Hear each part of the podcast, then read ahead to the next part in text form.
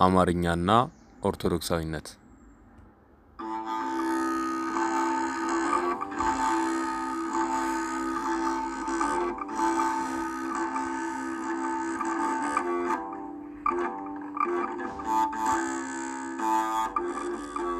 አማርኛ የኦርቶዶክሳዊት ቤተ ክርስቲያን ሊንጓ ፍራንካ እንደሆነና ቤተ ለሌላው ቋንቋ ጽዩፍ እንደሆነች አማርኛም እርሷን ተተግኖ በየክልሉ እየዞረ እንደተስፋፋ ይነገራል።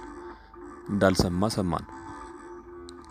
ኤውማ ወንድምዋ፣ አንደኛ አማርኛ በቤተ ክርስቲያን የመደበኛ ማህሌት፣ ውዳሴ፣ ቅዳሴ፣ ትርጓሜና ቅኔ አገልግሎት መገልገያነቱም ቢሆን በምልአት አይደለም።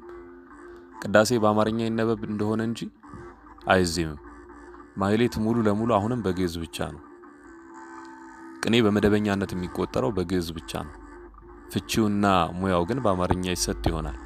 ትርጓሜው አማርኛ ትርጓሜ አማርኛ ቢኖረውም ግዕዝ በግዕዝ እያጣቀሰ ቃል ሳይተረጉም የሚሄድበት ቦታ ብዙ ነው። የፍልሰታዋን ትርጓሜ አብነት ማድረግ ይቻላል። ቅዳሴ ውስጥ የአማርኛ ንባብ እየገባ መቀደስ የተጀመረው በ1910ዎቹ መጀመሪያ ነው።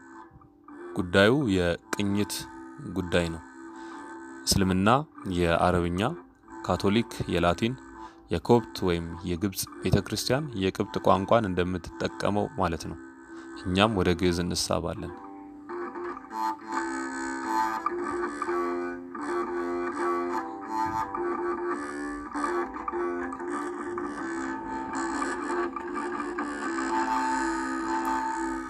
በታሪክ ግዕዝ ልሳነ ቤተ ክህነት፣ አማርኛ ልሳነ ቤተ መንግስት ሲባል ነው የኖረው። ቤተ ክርስቲያን በቤተ ክርስቲያን ልሳንነቱ የአማርኛ ድቅል ፊደላት ሸ፣ ኘ፣ ጀ፣ ጨ እና የመሳሰሉት እንዲሁም ሏ፣ ሟ፣ ሯ፣ ሷ የመሳሰሉት ፊደላት አሁንም በቅኔ ቤት መደበኛ ግስ እንደሌለው አውቃለሁ። የአማርኛ ጉዞ በታሪክም ከቤተ መንግስትና ከወታደራዊ ማህበረሰብ ወደ ሌሎች ክፍሎች ፈለሰ ሲባል እንሰማለን እንጂ ከኦርቶዶክሳዊት ቤተ ክርስቲያን ወደ ቤተ መንግስት ሄደ የሚለው አነጋገር ብዙም ሲታመንበትም ሲጻፍበትም አላየንም። የቀረውን ጥናት ያረጋግጠው እንግዲህ።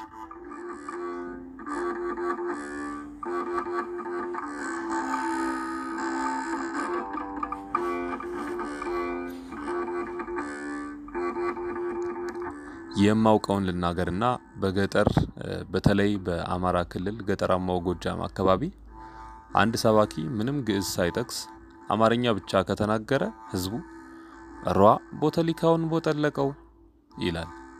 ካህኑም አፉን በጋቢው ሸፍኖ ሆሆ አማርኛ ያደረገው እኮ ጎበዝ ይላል።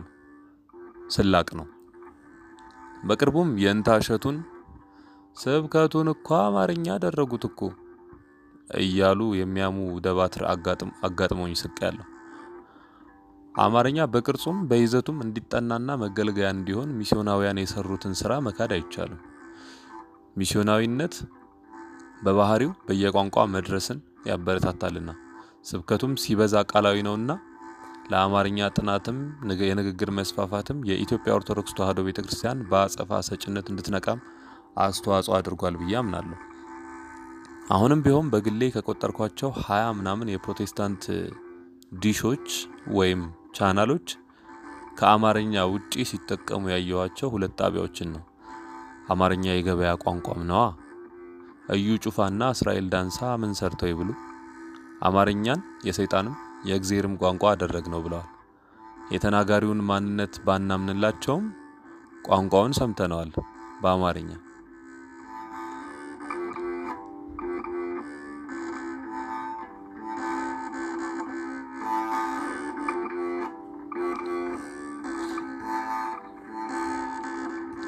ሚስዮናውያኑን ማንጸሪያና አራያ በማድረግ ላይ አንድ ስህተት ያለ ይመስለኛል። የቤተ ክርስቲያን የስብከት መሳሪያ ቋንቋ ብቻ አይደለም፣ ስብከት ብቻ አይደለም፣ ገቢራዊ የህይወት መማማሪያም አለ። ስርዓተ ቅዳሴው ሂደቱ በራሱ ተመስጦው፣ ጾም፣ ጸሎት፣ ስግደት፣ ዝክር፣ ምጽዋት፣ ምናኔ እነዚህን የመሳሰሉ ገቢራዊ የህይወት ስብከቶች ናቸው። ኦርቶዶክሳዊ አስተምህሮ ከጆሮም ባሻገር ነው። ሚስዮናውያንንና ኦርቶዶክሳውያን በሰው ላይ ያለን ፍልስፍናም ይለያያል ይመስለኛል። ሚስዮናዊ ትኩረቱ ግለሰብ ወይም individual ነው። እኛ ትኩረታችን ሰው ወይም person ነው። ግለሰብ ስንል ማንጸሪያው ማህበረሰብ ነው። ሊበራሊዝምን ከኋላው የሚያስከትለው ሚስዮን ግለሰቡን ፍጹም ሉዓላዊ ያደርግና የሉዓላዊነት ማንጸሪያውንም በማህበረሰቡ ያደርጋል። ባህልንና የወላጅ እምነትን ይዞ መቀጠልን እንደ ጽናት ከማየት ይልቅ እንደ ጓዝ ተሸካሚነትና ያልበራለት መሆን ማየቱም ከዚህ ፍልስፍናው ሳይነሳ አይቀርም። ምስራቃውያኑ ሰው ስንል ማንጸሪያችን ሰውን ከሌሎች ፍጥረታትና ከእግዚአብሔር አንጻር ነው። ሰው በማህበረሰቡም አንጻር ፍጹም ልዕልና ያለው ተደርጎ ይታያል። ሰው በማህበረሰቡም አንጻር ፍጹም ልዕልና ያለው ተደርጎ አይታይም። መብቱም ግዴታውም ከማህበረሰቡ ጋር ተደጋጋፊ ነው። ለራሱ ትርጉም የሚሰጠውም በዋናነት ራሱን ከፍጥረታትና ከእግዚአብሔር ጋር አስተያይቶ ነው።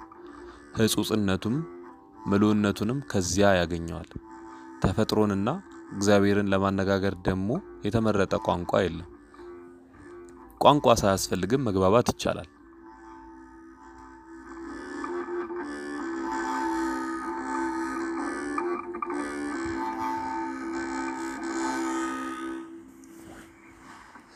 በዚህ ረገድ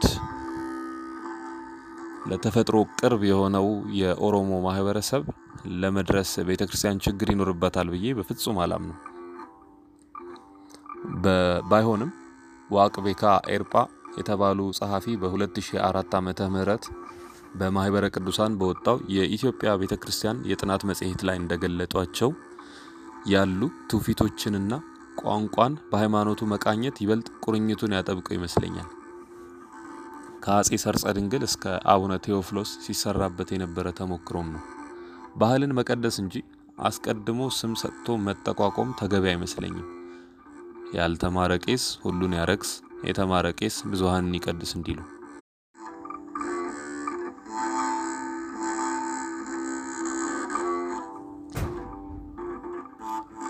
ከመነሻውም በዚህ ዘመን አማርኛ የቤተ ክርስቲያንን የጡት እናትነት የሚሻ ድኩምና ሊጠፋ የተቃረበ ቋንቋ አልመሰለኝም።